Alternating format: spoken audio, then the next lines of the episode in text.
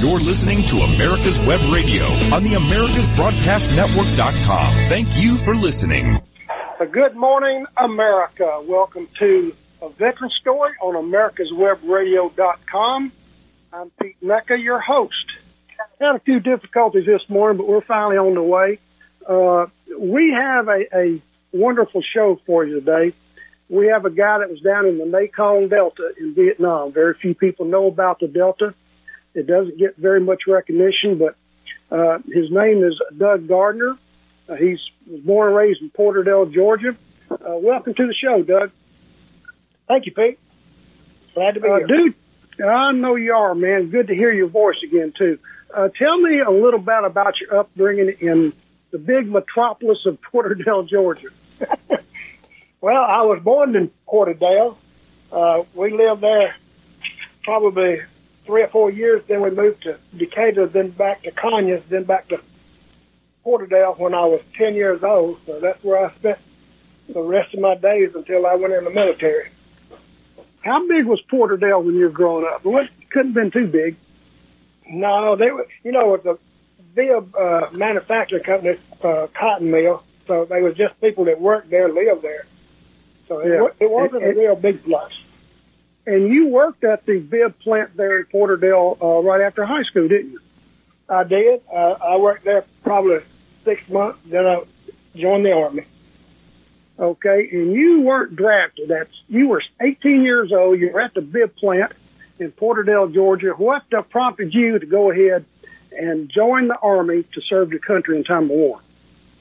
Well, my dad was in World War II, and I always looked up to him. And there was just something in me that wanted to serve my country. Uh, so I joined the army. I guess my mom, uh, my mom didn't want me to go, but I, I, I told him I had to go.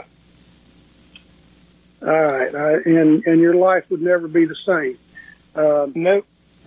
I I didn't even tell my parents that I was on my way to Vietnam. Uh, I think it thrown them into a loop. Now, after uh, you went for basic at the uh, wonderful Fort Leonard Wood, Missouri, boy, have I heard a lot about Fort Leonard Wood. Tell us a little bit about your basic training. Well, I went to basic training at Fort Benning. Then I went to Fort Oh. Leonard Wood for, for my Oh. AIT training. Oh, okay. Oh, when you got down to uh, Fort Benning, what did you think about uh, uh, joining the Army after that? Well, when I got off of that bus into my basic training unit, I thought, what the heck have I done? my mama, my mama was right. How long were you at uh, Fort Benning? I was there two months. two months. Uh, will you agree with all the other recruits that the, the DIs were mental cases? yeah, yeah. Uh, okay, the ones when I you know were, uh, when you left uh, Fort Benning, that's when you went to Fort Leonard Wood. You were chosen for uh, field communications. Did you test for that, or they just said you were going to do it? no, they just when I got my basic training, they sent me to Fort Leonard Wood for that training. Uh, Huh. I didn't really know what I was going to be doing, but I stayed there two months. Then they Well, I, rem- I remember you said that you were trained in field communications and you never understood why. Explain that to me. Well, when I got to Germany, they put my whole class, what they were doing is sending one class to Vietnam, one class to Germany, and one class to Korea. So I got selected to go to Germany, and when I got there, they put every one of us in my class in the infantry unit. So that's where where I stayed from then on. Did you ever use your field communication training? I was late. No, well, I, was when I got into my company, I told my company commander, I said, I didn't train in infantry. I trained in the Peach, uh, communications. He said, well, you can carry the PRC-25 if you would like to. I said, that's all right. All right, I tell you what, Doug. Uh, already we have to go to our first break. Well, folks, we'll be back in just a couple minutes. Sorry for the delay this morning, but we shall overcome. Okay, uh, be back in just a couple minutes with uh, Doug Gardner. If you live to serve and want to make an even bigger difference, consider joining the U.S. Army. You threw me a Training in curveball there, like friend. medical care, linguistics, and engineering. an Army career can amplify your efforts Okay, with we'll, we'll humanitarian this opportunities all, all over the world. The Plus, hour and it'll you'll just receive a little competitive bit of a pay and short incredible show. We'll do the whole benefits, so you'll be taken and, care uh, of when I too. come back, Learn more at in a GoArmy.com. um, You're listening to America's Web Radio on the and then I'll come back to you. AmericasBroadcastNetwork.com. Thank you for listening. Okay. Good morning and welcome to uh, America's Web Radio and uh, a veteran story. And we've got another veteran story tomorrow. As I was listening to uh, Pete's guest about Fort Leonard Wood, that was the first. Uh, I said the first. Uh, last uh, base I was on, and the first time I was really introduced to uh, a new look in the military, which is called contractors. And when I drove up to Leonard Wood, uh, there were no MPs. They were all contractors and, uh, a very strange thing. But what I broke in for is that I want to remind everybody that tomorrow on David's pick, my pick, we have a great guest, Mike Roman, and we're going to be talking turkey. And I think, uh, each of you can appreciate what we're going to be talking about, uh, Pete, you and your guest, in that the one thing I've got to give the military is that they seem to really bend over backwards to make it as homey as possible. And on Thanksgiving and Christmas, they serve a big turkey dinner, uh, lunch or whatever. And, uh, the only problem I had with some of that sometimes was when they would serve it in a thunderstorm on those metal trays. I, I must say I, I, had a little bit of qualms of standing there like a antenna. But other than that, uh, the military, all branches go out of their way to make it as memorable and make you feel as home as possible. So that, that being said, let's get back to Mr. Mecca and his guest on America's Web Radio. All right. Thank you, David. I, I ate me a wet meal in Vietnam also. And uh, Doug, I guess you did too, buddy. I did. I ate a Thanksgiving meal and a Christmas meal. All right. Very good. Listen, Doug, you, uh, when you were up at, uh, uh, Leonard Wood and then they sent you to Schweinfurt, Vietnam, um, uh, Vietnam, Schweinfurt, Germany. And Uh-huh. thank God you weren't there. Thank God you weren't Schweinfurt during World War II, man. They, they, uh, that was a tough target we hit. But you were, Yeah. you were trained as a, a armored personnel carry driver, and you were there for 16 months, uh, thinking you weren't going to Vietnam. Is that correct? That's correct. My orders had me staying there 32 months. So I, you know, I'd already wrote home, told mom and dad I'd be there the rest of my tour in the military. So, but I was shocked when they come told me that different.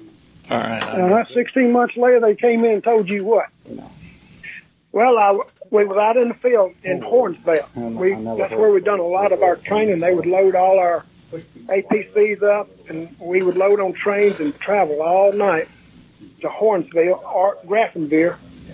And we was there when uh, when they come told me I'd come in and clean my track up, and I was sitting on my bunk playing some rummy with some guys. And my first sergeant come in and told me to get my gear ready uh, that I was going home. I said, home? I thought somebody had died or something. He said, yeah. He said, you're going to Vietnam. So two weeks later from that, I was in Vietnam. Yeah, welcome home. Right. Uh, Yeah, That is uh-huh. Jan- Jan- January 1968. You arrive in Vietnam. Uh, you're assigned to the third third Battalion, 60th 60th Infantry. Mobile Riverine Force at, at Dong Tam. Uh, yeah. Tell us a little bit about your arrival and being posted to the Mekong Delta. What What'd you think about when you got down there in that swampy area? Well, when I got there, you know, I thought I'd be, when I got there, I thought I'd be in the mechanized remember unit, but when I got there, they put us, And I'm gonna. uh, Well, put 65 of us in the of fact, I don't know what mobile riverine force. or not, but when I got to my unit, everybody's equipment, all this dirty equipment with blood all over it, and customers. stuff was laying all over the ground, and they was cleaning it up, and I thought, what the heck has happened? 65 people in my unit had got wiped out, so they had put 65 new recruits in there at one time. So that was a big shock there, seeing all that on the ground. And knowing that that's what I was going to be. And they put us working with the Navy. We was an Army Navy joint uh, mission. So uh, I was shocked when they put us on boats going down. Yeah, did you? I know. Uh, did um, he sent us five. I, I, I guess I want to ask. And that'll get you five.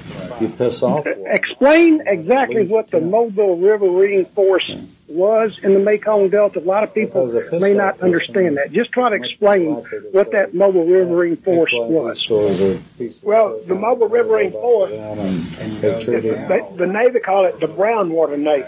Oh. You know, most of the Navy guys are out on the ocean and stuff like that, but they patrol the rivers.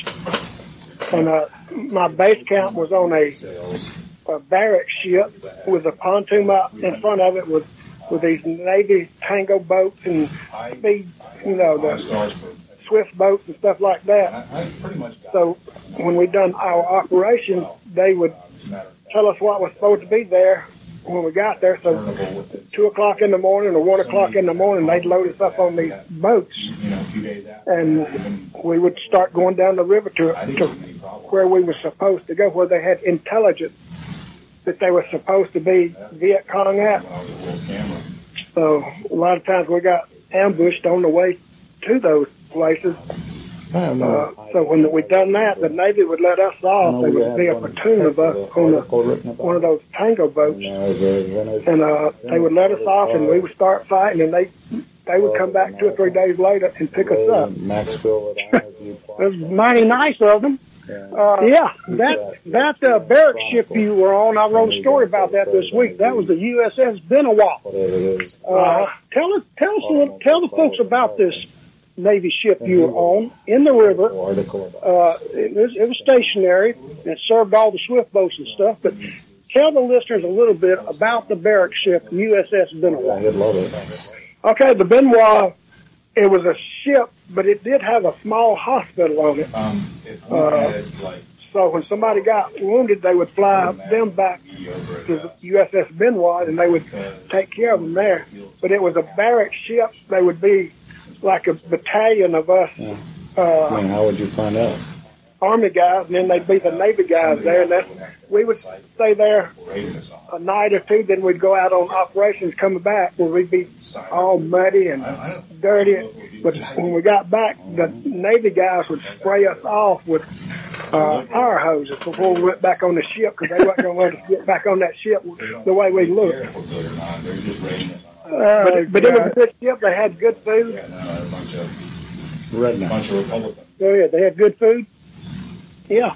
Well, we was eating C rations all Um, all the time we was out in the field. We was eating C rations. So when we got back and got some fried chicken, mashed potatoes, and rolls, that was very I good to us. four point. I know when I went over there, I, I weighed 178 pounds when I went over there. When I left, I weighed 129 pounds.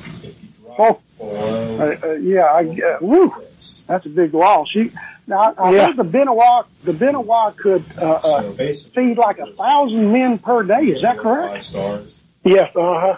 It would feed all of the. Well, now a lot of days we were out in the field. So when we were out in the field, they just read fed the Navy guys and a few Army guys, headquarters People people. don't understand. always Uh, but when we was all back in on the ship, that's how many they would feed every day. A lot of, a lot of guys. So how many uh, Navy vessels, like the swift boats and landing craft, how many could they service? But we weren't like Well, each, each uh, like the Benewah, they probably had realize 20 of those tango boats, that's the way. Uh-huh. uh, and probably eight or nine swift boats. They had the mine sweepers and stuff like that that would go out in front of us I would say we while we had was going down the river. So, you know, uh, sometimes they would hit mines and just flip them upside down. They, those mine sweepers, I would not have wanted to been on the mine sweeper. I guess not. Uh, what kind of gear do you guys have to lug? I know you um, had to carry a lot in combat, so tell us a little about what you guys had to hunt. Well, us, we didn't even carry a rucksack because it would, but we carried uh, Uh, 300 rounds of ammo for the machine gun M60, I don't know. we carried a- I a law, well, I mean, and we had to carry Got anybody in it? a, a round for the 90 millimeter. I figured. Uh, we had to carry 20 magazines do a show today. for our my rifle. Oh no, We had to carry three rations and All right, so I get the name of the a lot of you know uh, hand grenades and stuff like that. We'd be loaded down pretty good. I know we got a lot of eagle flights a lot of time and jumping off those helicopters about six foot above the ground. When you hit the ground with all that equipment on it, it would really jar you pretty good. Yeah, that's real good for the knees too, isn't it? That's Yeah, uh-huh. Yeah. All right, but you didn't really take dry socks with you. A lot of people not going to understand that. You're down in muddy water and stuff like that. Uh, why didn't you carry too many dry socks? Well, we didn't carry any other clothes because from the minute we got off of that boat into the rice paddy and jungles, we we stayed wet from then on till we got back to the ship. Okay, but So wasn't no need to carry any dry clothes or dry socks at all because five minutes after you put them on, they were wet again. So loaded. wasn't no need. I know when we got back to the ship, they would not let us wear our boots. We had to wear flip flops because our feet were Yeah. in such bad shape, No, no, all shriveled up and had ringworm all over. not even out Oh, oh man, you guys had it bad down there. in the better Delta. See, people don't know about that. That's not saying anything. anything. had some real uh, uh, hardcore soldiers down there in the Delta, and people don't realize that. I I appreciate the uh, the service you did down there. Now you weren't there Delta too long when all of a sudden from you joined a Venezuela big flight either. of helicopters flew to Saigon. What was going on there, Doug?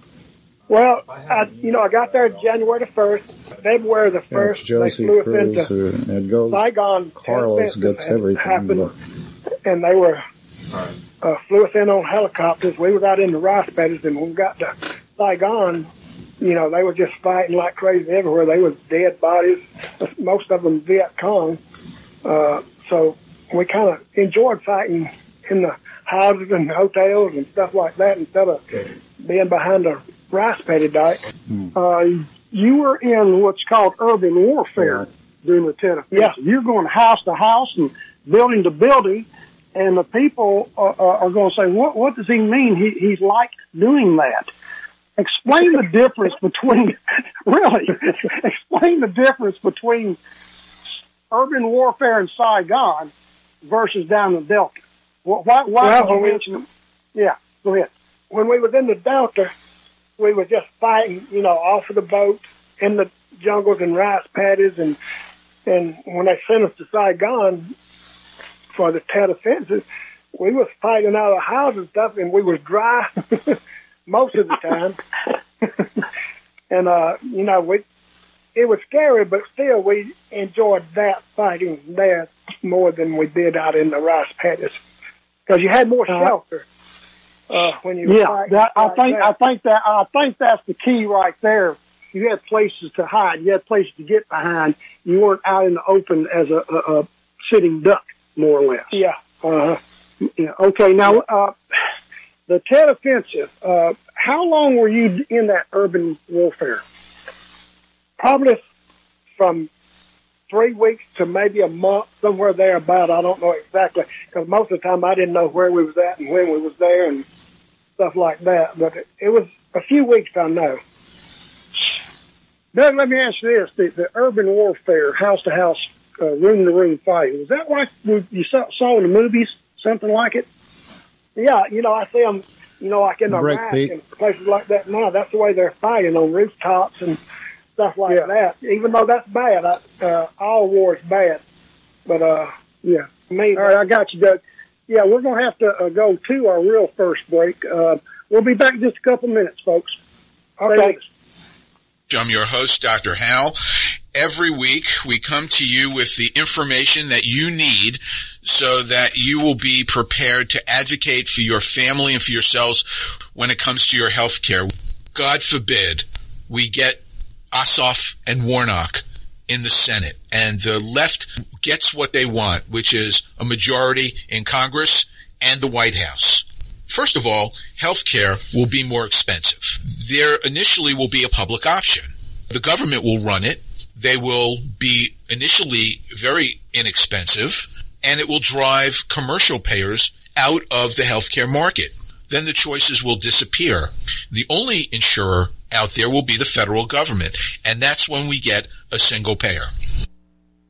If you live to serve and want to make an even bigger difference, consider joining the U.S. Army. With training in fields like medical care, linguistics, and engineering, an Army career can amplify your efforts with humanitarian opportunities all over the world. Plus, you'll receive competitive pay and incredible benefits, so you'll be taken care of too.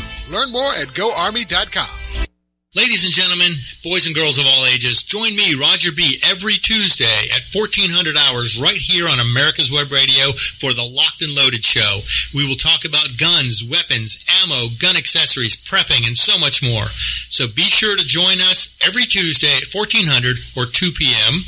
for Locked and Loaded on America's Web Radio. You're listening to America's Web Radio on the AmericasBroadcastNetwork.com. Thank you for listening. All right, welcome back, folks. We're talking to Doug Gardner, uh, Vietnam veteran. He fought down in the Mekong Delta, which is about like fighting in the Everglades um, or the Okefenokee Swamp. Uh, Doug, you fought in, in Saigon house to house during the Tet Offensive, uh, which was different than the Delta. Uh, tell us about that one time you came under fire and you jumped for cover and you landed where, buddy? Well, we was moving from one house to another house, and we come under fire real hard. And you know, when quick you hear that AK-47 go off, you start looking for cover.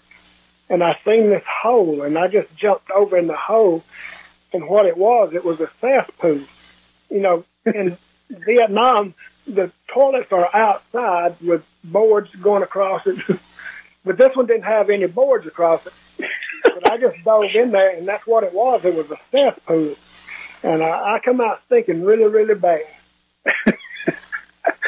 uh, I bet the guy come out alive. See, there you go, there you go. It came out alive. Uh, I guess the guy sort of avoided you, didn't he? oh yeah. and the bad thing that, I didn't, I didn't even get in the river for about three days to even try to get washed off. oh my God!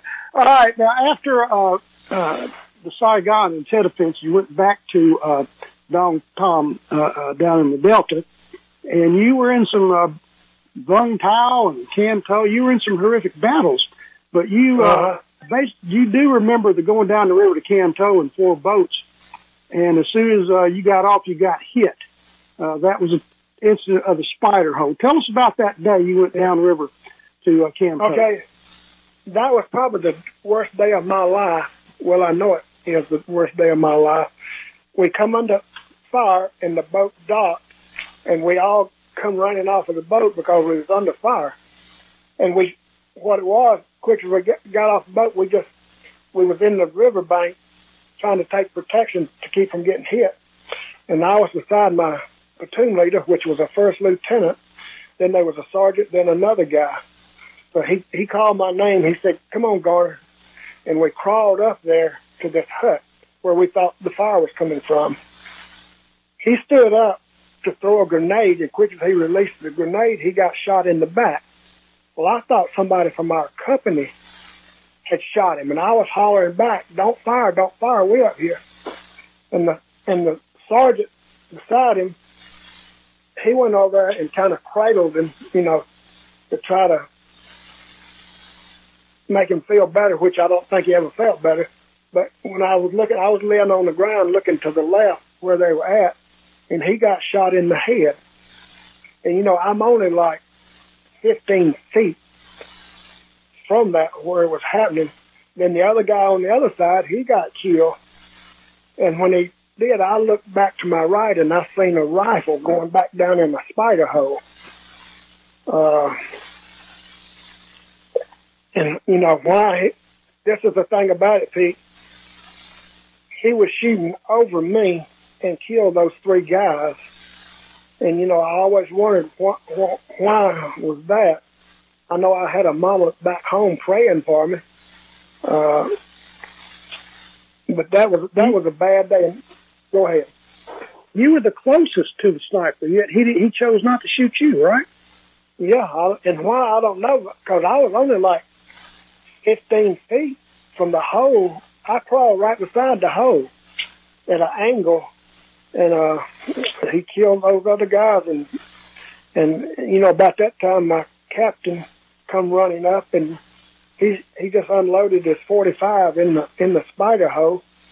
Uh, but that was a bad day. And then they our company started coming up, and this guy had got beside me, and he the captain told him we had to move forward. He told him he said I'm not moving forward. He said, "Yeah, we got to move forward," but he wouldn't go. And my captain pulled out his 45 and was pointed right in the back of his head. And he said, I'm giving you a direct order that you have got to move forward. Uh, and at that point, that guy, we got up and moved forward. But uh, I thought I was going to see another death right there with our own guy.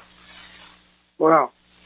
You were in horrific combat there, buddy. Uh, God bless you and everything. You, uh, that had to be a bad day, Doug, and I understand why you were always questioned, still are questioned. Why me? Why did I make yeah. it? So many guys didn't. Yeah, you know, I've often thought about those guys' mom and dad and wives and things like that. I know it had to affect him, but yet, you know, I got to come home, and I'm thankful that I did, but I still felt a little guilty about that. Uh, I made it back, I did called survivor's guilt, and it, it's a yeah. uh, it's a it's a thing we all go through and, and still do. Yeah. Uh, at, now you also got another hotbed of enemy activity down at Vung Tau. Uh, you said you were on a, a river boat for about six hours searching the uh-huh. tributaries. Uh-huh. And in one village, you rounded up uh, about 30 dudes. Tell us about those guys you rounded up in that village. Okay, well, it happened, you know, when we get to a place and we, we would be fairly secure, the guys would come out and the children would come out and sell us, you know, cokes and beer and stuff like that. So that night, they, we got a call in from headquarters telling telling us to to go out and round up all the male figures that didn't have an ID. And uh, so we did, and we sent them back in. And the next day, we got a call back from headquarters saying the 30 guys that we sent in were all high ranking Viet Cong. And, you know, hmm. they were out there with us the day and during the day and fighting us at night. So that was a bad feeling knowing we was right there with them all day a lot of times. So, so the Viet Cong officers w- would come out and sell you stuff like beer or whatever, and then at night they try to kill you. yeah, exactly. because they know where we was at and everything. what a war. What a great way to fight yeah. a war. Okay, yeah. all right. Uh, Doug, another instant, uh, you were on patrol with your Vietnamese scout. He, uh, he hit a booby trap. Tell us about that day. Yeah, uh, I normally walk point man, but that day I was walking behind the point man, uh, and he tripped the booby trap. Uh, and it was, you know, it, during dry season, the rice paddies would kind of crack up, and the booby trap was set down in the crack of that uh, rice paddy. But I got shrapnel in my chest and in my arm. I had my flak jacket on, but it was open right in the middle. Uh, but shrapnel hit him all in the back, and uh, he he had a bad day. So, yeah, that was that was another time I was thankful that. And I guess some man right on top of what What about the uh, when you got hit and got the shrapnel? You were evacuated. Tell us about that. Yeah, well, they sent in uh, sent out the helicopter uh, to pick me up, which uh, they sent it back to the USS Benewah, and uh, I had shrapnel in my arm and in my chest. Uh, but they left a piece of shrapnel in my in my chest. They said it was kind of deep, so they just left it. To, said I'd never have a problem with it. But uh, you know, and I'd done that, and about three days later, I was back out in the field again. So, uh, uh, pretty good, pretty good medical facility on the Benewah. Yeah, it was a nice, you know, it wasn't a big ship. I mean, a big uh, hospital, but it was enough that they would send guys there that would were wounded, not wounded bad enough to send them out, you know, to another country or Germany or somewhere like that to get work done. But uh, they took pretty good care of us on that on that ship. Uh, well, did they since you were wounded and in a hospital, you got clean sheets and all that kind of stuff? Did they pamper you real good with some good food? Yeah, we got good food. That was, you know, I wasn't expecting to be back at the ship that night, so I got back to the ship and cleaned up and uh, got some good food. Uh, that that piece of shrapnel, yeah, that piece of shrapnel in your chest, has it ever bothered you? No, it never has bothered me. No, no problem whatsoever. You know, when I applied for some disability, they they took X-rays to make sure that it was still there in my arm, and they the piece in my chest is still there. Not a big piece, but it's a piece of shrapnel. I bet you do real good with the metal with the metal detectors at the airports, don't you? Yeah, uh-huh. and you know, uh, uh, one good thing, you know, I got a Purple Heart from it, but I I don't think my Purple Heart equals a lot of guys' Purple Hearts that come back with no legs and uh, no limbs and stuff like that. But uh, I got a Purple Heart for it. I know, I know. Uh, there is no designation about the severity of your wounds when you get a Purple Heart. Uh, you think about pe- people like Tommy Clack. Um, Yeah, uh, lost both legs and an arm, and he works in circles around you and me. What a guy he Yeah. is! But Yeah. uh, it, it, it is. Uh, uh, I've heard that from a lot of guys. You know, uh, why why did I get a Purple Heart? I got a scratch, and they put a Band-Aid on it. And this guy over here uh, lost his sight, or, or his hearing, or uh, lost a leg or arm, or something like that, or, or you know, never would walk again, and they get the same medal.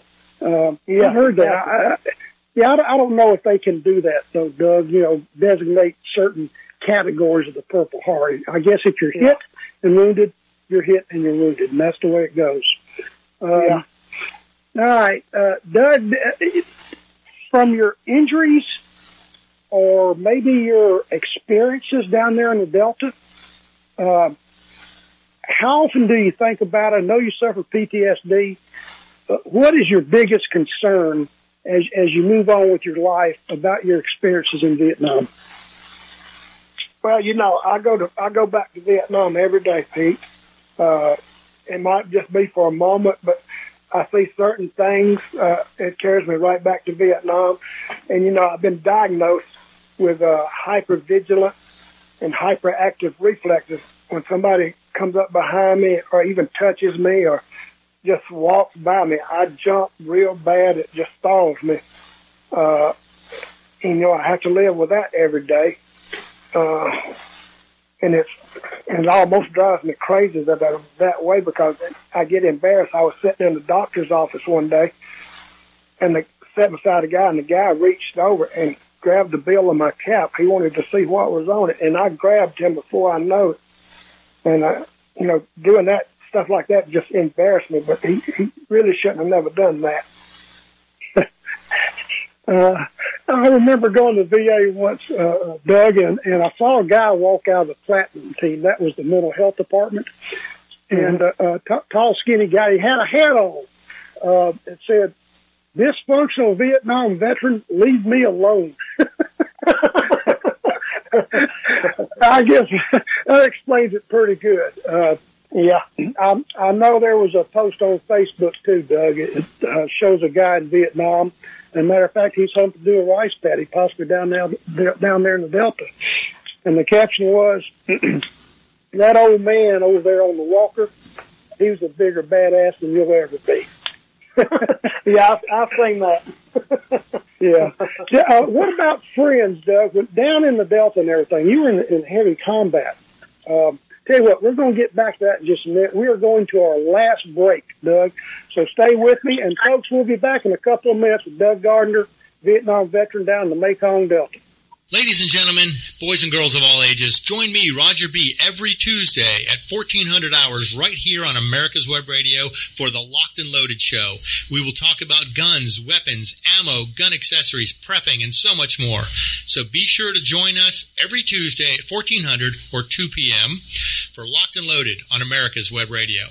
And again, I want to take this opportunity to uh, invite all of you to listen. We're going to be coming in tomorrow at uh, 10 o'clock on the David's Pick, and we'll be talking to Mike Roman, another Vietnam veteran, and we'll be talking about, we'll be talking Turkey. And just as uh, Pete and his guests alluded to, uh, we've all been there, done that, and uh, it's very interesting, but the military does try to take care of its own. And uh, we'll have some stories about that tomorrow. And it's going to be a great Thanksgiving show. We all wish you the very best. And uh, hopefully that uh, the COVID hadn't slowed you down and you'll be able to be with your loved ones and family. We'll be back with Pete and his guest right after this.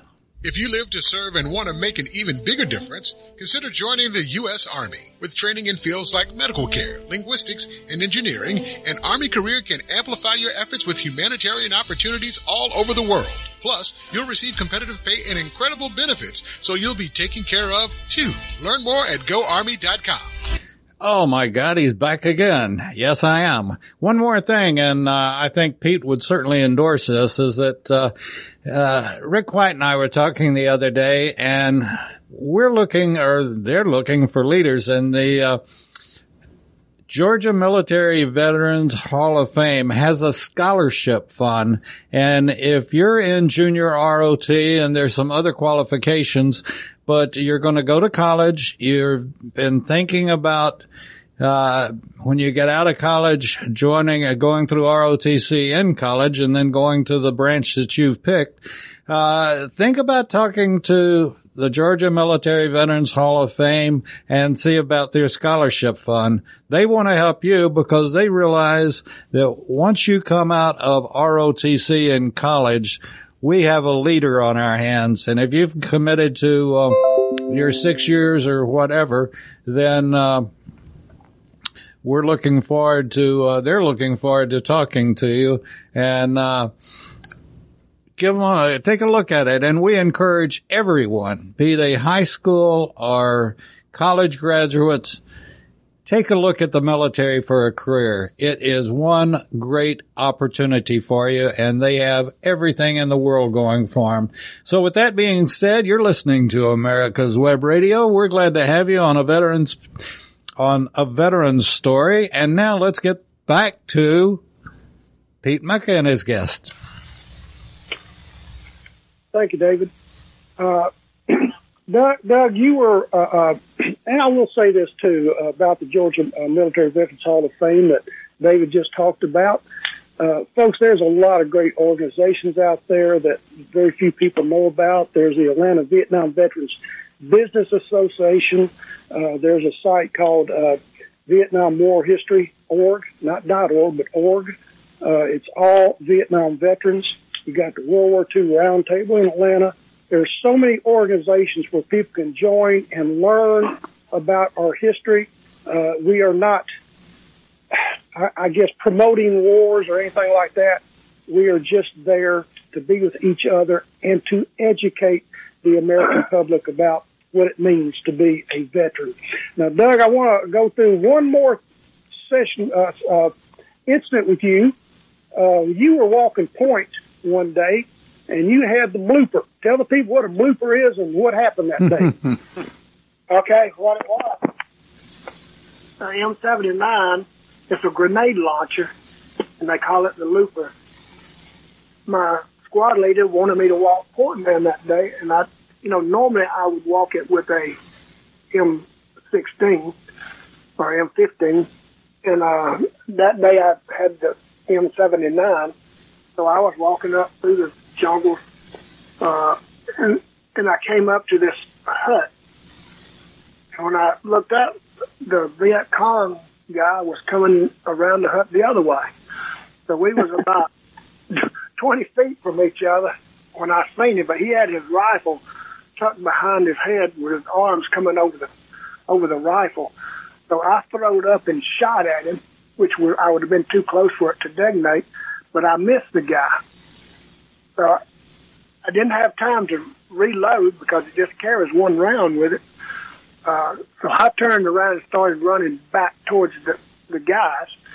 And as quick as I found a place to hide myself, I jumped in there and I looked back to see where he was at, but he was gone too. So the only thing I know is that if he ran one way and I ran the other way, but I was running, I could just feel a bullet going in my back. I was all drawn, thinking that I was going to get shot, but he never fired around at me. So That's another funny experience. That, that's that's another prayer your mama said, I guess, Doug. Yeah, yeah. Because he could have killed That's me it. very easy. That's amazing. He's about 20 feet from the enemy. You didn't know you're running into him. He's got the AK-47. You got the blooper or the looper, whatever you want to call it. And That does carry one grenade round. You shoot it, and I guess you were so nervous you missed the guy. Uh, it wouldn't detonate, would it? That close, it wouldn't detonate. would No, it? it would not have detonated. But he'd have known he'd been hit now. Hey, Pete, do you, Pete, do you mind if I come in for a second? Uh, I love the Sure, M- come on, David. I love the M79 grenade launcher and I don't know if you guys remember it or not, but the sound that it made when it fired, thum, thum, you know, and, and, uh, I don't know if you all remember this or not, but the Hunt's ketchup commercial when they put the tomatoes, they, you know, they'd thump a tomato down in the bottle and then it would go thump. And it sounded just exactly like an M79 grenade launcher. And, uh, Doug, did you have that uh, loaded with uh, buckshot or were you using a grenade round? I was using a grenade round at that time. I had a buckshot. Why I didn't have it in there? I really shouldn't have even been walking point man with the M M79. But I was just doing what I was told. That was the last time I walked point with it. well, now a lot of a lot of folks did walk, walk point, but they they would have them uh, with buckshot. And that day I might not have had the buckshot rounds with me, but I I, I know I had it around with a which, which was a grenade. Oh, okay, all right. Hey, Doug, Doug, how good were you with that blooper? How good were you with it? Well, I know one time we was walking right across the rice paddy and we seen these uh, Viet Cong running from us, and they were in the open field. And I think the whole squad opened up on them, but I shot that round right in the middle of them. So uh, it might have been luck, I don't know. but uh, Well, it didn't really have a sight on it. You, you just with with the, the M79, you just sort of had to judge the distance, right? yeah, that's it. You just throwed it up at an angle and hoped that the round come down where they were at. So I've had guys tell me they could put that round in, in a pickle barrel at 50 yards, and I don't know if they were that good or not. that's good. but that that will well, if you remember during World War II, they said the uh, Norden bomb sight you could uh, drop a bomb in a pickle barrel from uh, twenty thousand feet. That didn't pan out too good either. no, uh, Doug, uh, uh, after uh, about ten months of intense combat, they finally gave you a cushy job. Uh, What what what did you call a cushy job after ten months of horrific combat? Well, anything would have been a cushy job not being out in the field, but they sent me to Saigon my last two months. I was right outside of Tan Son Nhut Air Base. We were guarding the the base there, and we escorted trucks from the PX, I mean from the ships over to Tan Son Nhut at night. So that I thought that was a pretty cushy go- job. Yeah, I I did at Tom in those days. Uh, it was pretty safe. I mean, did you get shot at? Nope, not the first time. Uh, I, I know that that was pretty safe. We dodged a couple rockets and mortars at Tom but that was a Yeah. fairly decent base. Um, we could Yeah. always go downtown and party and stuff like that. But uh, God bless you, man. And when you came home, you married your sweetheart, didn't you? I did. Uh, we had been going together when I went in the military. I think we'd been sweethearts for about two years. So when I went in the military, she came to, to uh, Fort Benning to see me, and that's where we got engaged at in Fort Benning, Georgia. So when I Still honeymoon? Still on your honeymoon? yeah yeah uh, fifty one years we still together. I remember. I remember when we talked, Doug. You said uh, she's been my rock. That you suffered from PTSD, and she's always been there for you. She's the best thing that ever happened to you in your life. It is, no doubt about it. They say I way over married, so she's a, she's she's a beautiful lady. So Wow, it's like I told old jarhead Garrett Price. You, you guys, uh, uh, I, the ladies you married are too good looking for both of you. I can tell you that right now. yeah, I agree. I casually gave it. yeah, uh, I know, I know. Uh, did you, uh, we're getting toward the end of the show, Doug, and I apologize for us being late getting, getting to you, but tell us your feelings as we close this out. Tell us your feelings about Vietnam, about what you experienced, maybe about some of your buddies that, that didn't make it. Uh, if you've been to the wall in D.C., um, and does it do you good to get with other veterans and, talk about this, and talk about their experiences, talk about your experiences? Um, close this out with your final thoughts there, Doug. Well, for quite a few years, I went to a PTSD class, and uh, I had a group of guys. Matter of fact, Gary Price was one of the guys, and uh, it was just always enjoyable just getting together with the guys, talking about. You know, a lot of times we didn't even talk about what happened. We just laughed and talked and enjoyed each other, and uh, every once in a while we'd tell our war stories. But uh, I just always enjoyed getting together with those guys. They're some good guys. I, uh, you know, when I got back to the airport, that wasn't a friendly place to just to be. I know they, I didn't get spit at, but I, they told us not to wear our uniforms home. So I thought that was very strange because you know. Yeah. We were we were proud guys, and then them tell us not to wear our uniforms home. Uh, that was sad. Yeah, yeah.